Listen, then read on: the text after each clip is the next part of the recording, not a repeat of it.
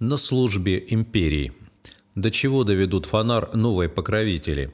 Украина, США и мировоззренческий тупик Константинопольской церкви.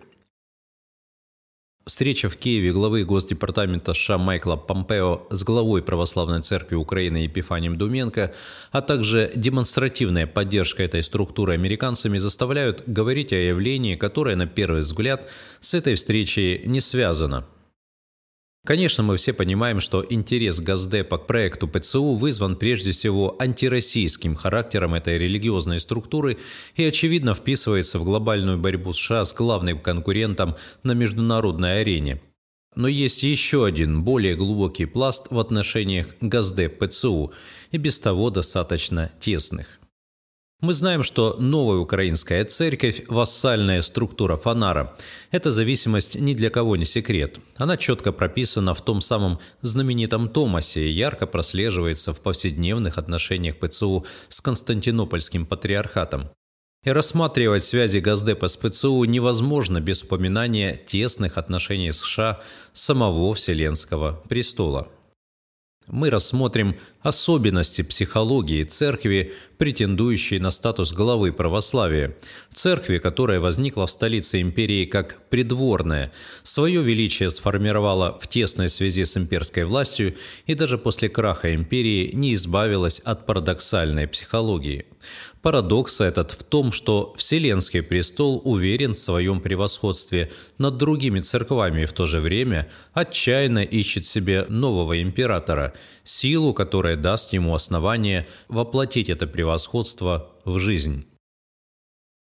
Рождение величия Крупным церковным центром Константинополь стал в IV веке, после того, как на небольшой провинциальный город Византий обратил внимание император Константин Великий, сделав его своей столицей. Близость к власти, безусловно, гарантирует влияние, но она же и обязывает.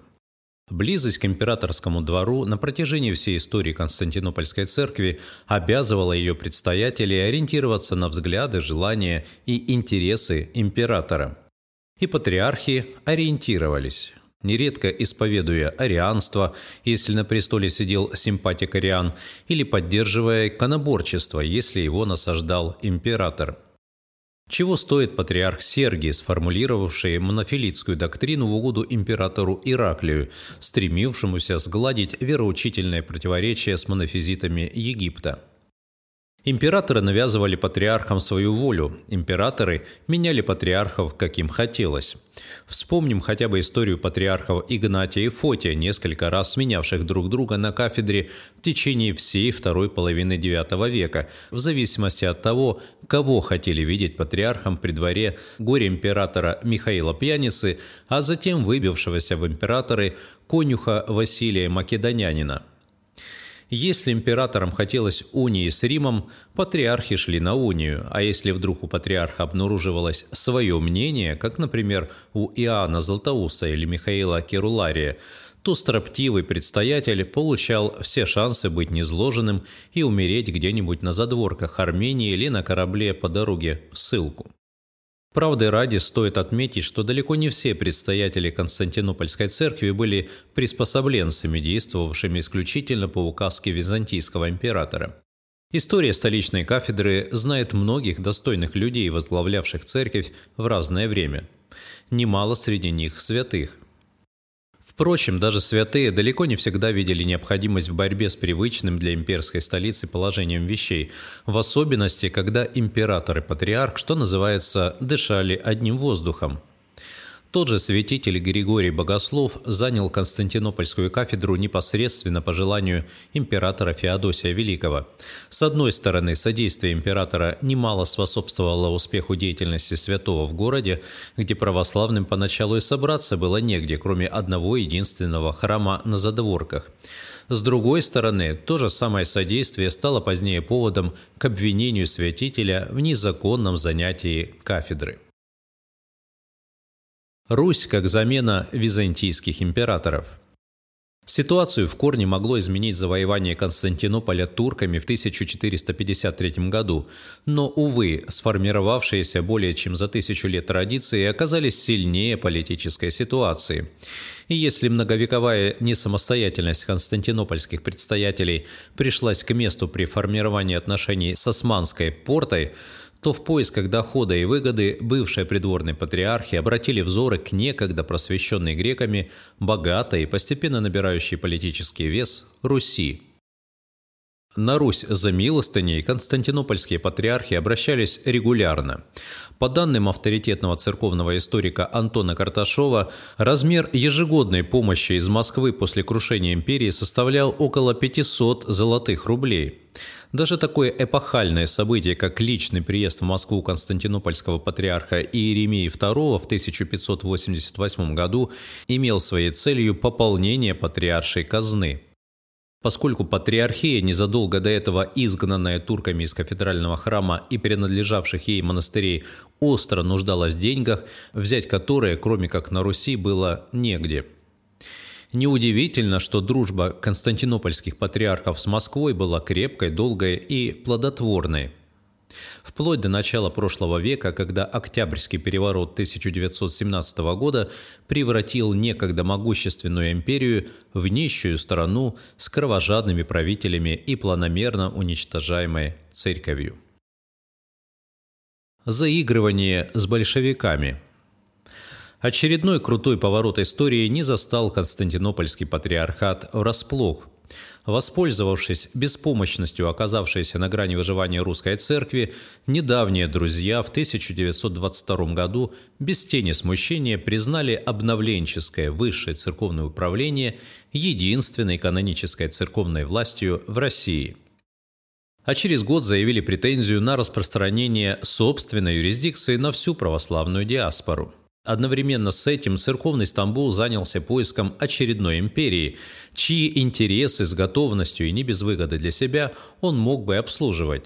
Стоит ли удивляться, что в сложившейся ситуации выбор пал на США? Традиции долгой, крепкой и взаимовыгодной дружбы в древнем патриархате Константинополя сильны – и вот уже в 1948 году администрация президента Трумэна руками турецких и греческих властей проводит целую операцию по замене неугодного Америке патриарха Максима на американского архиепископа Афиногора, который уже через три года после избрания открыто заявил в прессе, что краеугольным камнем его деятельности как патриарха он видит продвижение американских идеалов, а сам он будет жить американскими идеалами и проповедовать их. Генконсул США в Стамбуле Роберт Макати был настолько смущен такой откровенно проамериканской риторикой патриарха, что писал об этом в Госдепартамент – Выражение им восхищения Соединенными Штатами было порой настолько неумеренным, что вызывало у меня почти что смущение. Я не мог отделаться от ощущения, что если его взгляды как турецкого гражданина были столь же открыто выражены перед неамериканцами, его мгновенно бы окрестили кем-то вроде профессионального лоббиста американских интересов. Его влияние в Турции среди православных соответственным образом бы снизилось, а кто-то расценил бы его высказывание как простое транслирование американской пропаганды. Сомнительное христианство нового покровителя Вселенского престола – Сейчас, спустя полвека, мы видим откровенное сотрудничество иерархии Константинопольского патриархата с Госдепом США – Формат статьи не предусматривает перечисление многочисленных фактов встреч и обоюдной поддержки представителей Фонара и высших должностных лиц США. Их предостаточно как на СПЖ, так и на любых других новостных ресурсах, да никто их, собственно, и не скрывает. И в отношении Константинопольской церкви и нынешнего гегемона мировой политики все как и в прошлые века ни самостоятельность в решениях, обслуживание интереса влиятельного покровителя, непомерные амбиции, вероломство, цинизм. Одно только серьезно отличает сегодняшнюю ситуацию от всех предыдущих. В былые времена все государства, чьи интересы в той или иной мере обслуживал и чьей помощью пользовался Константинопольский патриархат, были христианскими – Византийская империя, Московское княжество, Российская империя, даже Соединенные Штаты Америки в свой «золотой век» 1945 по 1973 года, несмотря на агрессивную внешнюю политику, расизм и сексуальную революцию, были все же государством с глубокими христианскими традициями и крепкими моральными устоями. Однако в последнее десятилетие мы вошли в новую эпоху – постхристианскую. И в авангарде современного постхристианского общества сегодня находится именно США – Патологическая толерантность, агрессивное навязывание идеологии ЛГБТ-сообщества, стремление к уничтожению института семьи в его традиционном понимании, дискриминация по религиозному признаку, обесценивание религии как таковой – вот те ценности, насаждению которых во всем мире активно способствует Америка. Как далеко в обслуживании ее интересов способен зайти Константинопольский патриархат? Чего будет стоить православному миру заискивание первого среди равных, мнящего себя первым без равных, перед явно антихристианскими силами? Что могут противопоставить пагубным процессам в мировом православии здоровые церковные силы, не поддавшиеся влиянию патриарха Варфоломея?